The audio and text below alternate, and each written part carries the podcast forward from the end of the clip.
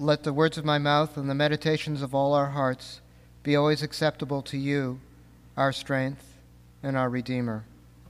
Amen. Welcome to St. Peter's. Good morning and happy Mother's Day. Sir, I have no one to put me in the pool when the water is stirred up.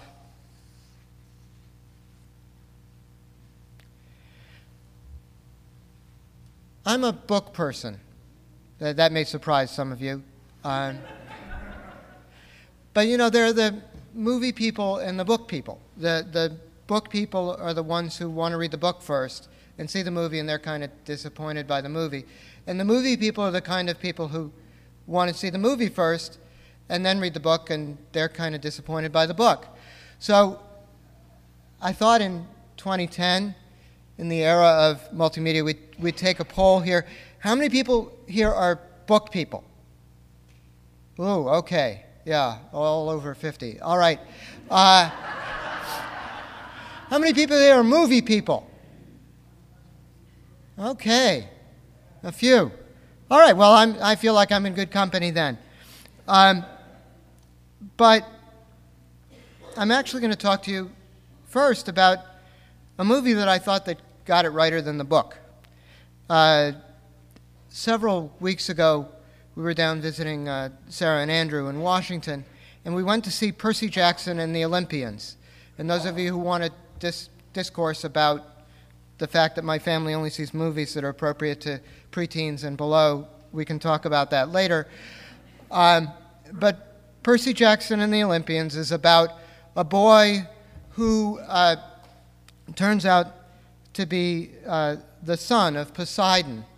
And uh, there were lots of sons of the Greek gods running around, as, as we know, uh, and they were, they were heroes. But this is a modern day story about the same sort of thing, and he ends up getting shipped off to a camp for the sons and daughters of gods and goddesses.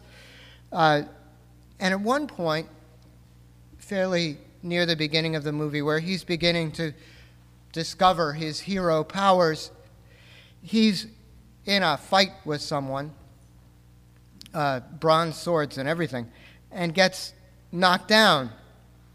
Looks like he's out of the fight. You know, the ref is, you can see the ref kind of there counting one, two. He's the son of Poseidon, and he draws his strength from the water. He's lying on, a cre- on the edge of a creek, and the, the in the book it's described differently and not as well. In the movie, you can see him straining, reaching just to try to get one tip of one finger into the water. And of course, when he does, up he jumps, wins the fight, and it's great. The gospel is about the same thing. In the story today, Jesus is in Jerusalem, uh, and he's walking past the pool of Bethsaida, Bethzatha, Bethesda, whatever you want to call it. And that's a pool that had the reputation for healing. You might be interested to know that the National Naval Hospital is actually in Bethesda, Maryland. Uh, it had a, the reputation for healing. And the way you could get healed at that pool was when the water was stirred up. If you got to the pool first, you would be healed of your infirmity. If you got to the water second, you were out of luck. There was a man there who'd been lying there in one of the porticos, one of the porches around the pool, for 38 years. For 38 years, he'd been lying there, and when the water was stirred up, he would get up and he was infirm somehow. The stories call him a paralyzed person, but we, there's not any evidence that that was his particular problem. And he tries to get to the pool, but every time he tries to get to the pool, he strains to get one piece of one limb into that pool. Somebody steps down into the pool before him, and he has to wait until the next time that the pool is stirred up. And he'd been doing that for 38 years. So let's see, 38 years before the time of that healing, um, Caesar Augustus was elevated to the role of a demigod. He was already emperor, but now he was going to represent Rome to the people. So that was when uh, this man had started lying by the pool of Bethsaida. 33 years before his healing, Mary met an angel in a small town in Galilee and was told that she'd bear the Son of God. The man was still lying there five years after he'd started lying there. 32 years before the man was healed, Jesus was born in Bethlehem. Closer than Galilee, but still pretty far from Jerusalem. 30 years before the healing, wise men from the east came to visit Jesus. Jesus was an infant, two years old. 20 years before the man was healed, Jesus was in Jerusalem. He was in the temple, lost, but in the temple, um, talking with the sages there. But he wasn't at the pool of Bethsaida, and he was still a boy. Ten years ago, Jesus was working in a carpenter shop in Galilee. Two years before the healing, Jesus was turning water into wine in Cana in Galilee, as far away from Jerusalem as you can get in ancient Israel. And the man was still lying there. One year before the healing, Jesus was in Jerusalem, but not at the pool of Bethsaida.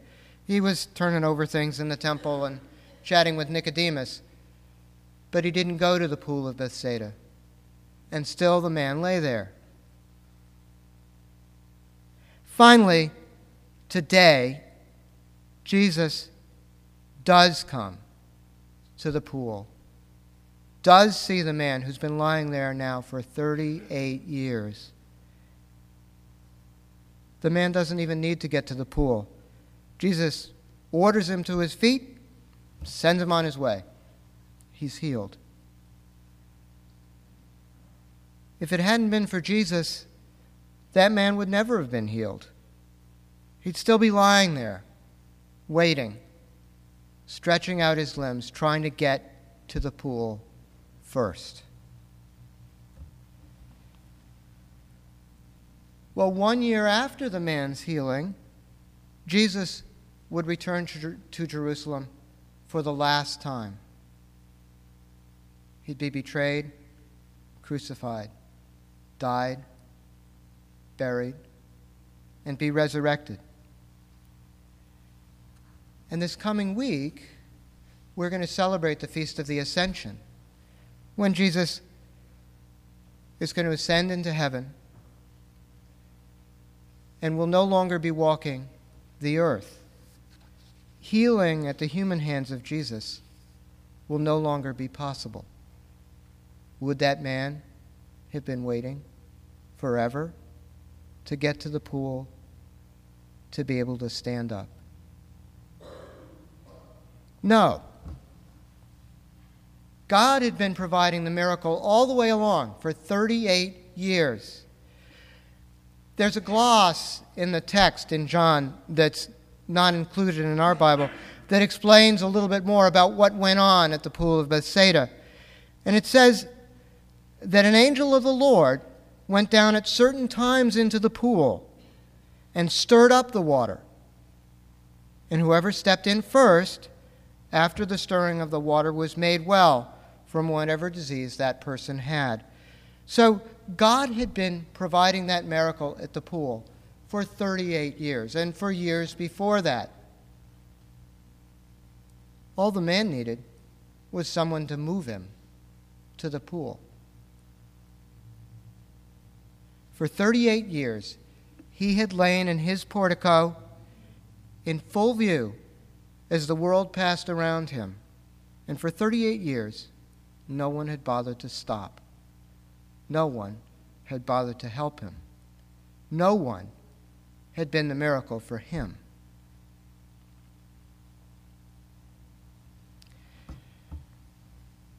We were in Vancouver this last week. It's a beautiful city. Sits right on the water on the west coast. Um, you can look across the bay to some beautiful mountains. So you can be in Vancouver. Sometimes it's warm, I hear. It wasn't when we were there. Uh, and look up at the mountains, and there's snow on the top of the mountains right across the bay. It's a beautiful city. Very livable, very pretty. But like any big city, it is filled with the broken. Some of these people are physically broken, like the woman begging, sitting on the seat of her walker right in front of the Pan Pacific Hotel on the waterfront. 250 bucks a night. There's somebody begging outside it. Many of the other people that I saw on the street there are broken in a less definable way. The people with the anxious, desperate faces holding out the empty cups, still a little bit of coffee in the bottom, wanting a coin. The seedy, dirty, homeless men in the park. It's a beautiful park with a little homeless encampment. Donna had a nice chat with some of them. You, those of you who know Donna won't be surprised at that. Um, the same men nursing a coffee in the warmth of the 24 hour McDonald's. Some of these broken people have been lying in their porticos for years, and no one has bothered to stop. Well, Jesus calls us to stop. In John's version of the Ascension Commissioning, Jesus tells the disciples, As the Father has sent me, so I send you. Or again, just as I have loved you, you should also love one another. Where the other Gospels appeal to us to see Jesus in others, John appeals to us to be Jesus to others. Jesus calls us to stop, to tend to others without judging, like a mother tends to her child. Jesus calls us to pick up the broken, to bring them to the pool of His healing. God will provide the healing, but He calls us to do some of the lugging. Now, that's not very easy. That job is sometimes dirty, it's sometimes distasteful, it's often thankless. It's apparently fruitless. I can promise you that, those, that somebody's lugged those homeless men at McDonald's to the very edge of the water a hundred times. And every time they've turned away and gone back to the bottle.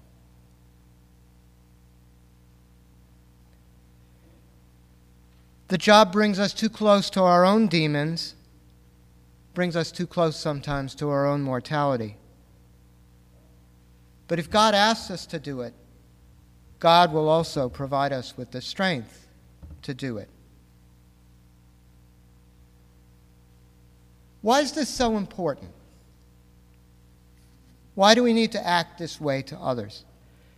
Well, because the Gospel of John tells us that this is the way the kingdom of God comes to us. In our reading from Revelation today, St. John the Divine, another John, don't get the two Johns mixed up, looked forward to a kingdom of God sometime in the future, in some perfect time. In contrast, John, the author of the Gospel, saw the possibility of new life if we would love one another now.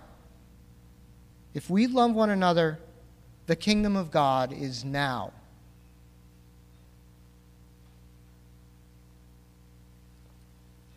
Finally, in today's reading from Acts, Paul, who's a man of great faith, hears a plea in a dream. In a dream. And responds to it by crossing the Mediterranean Sea.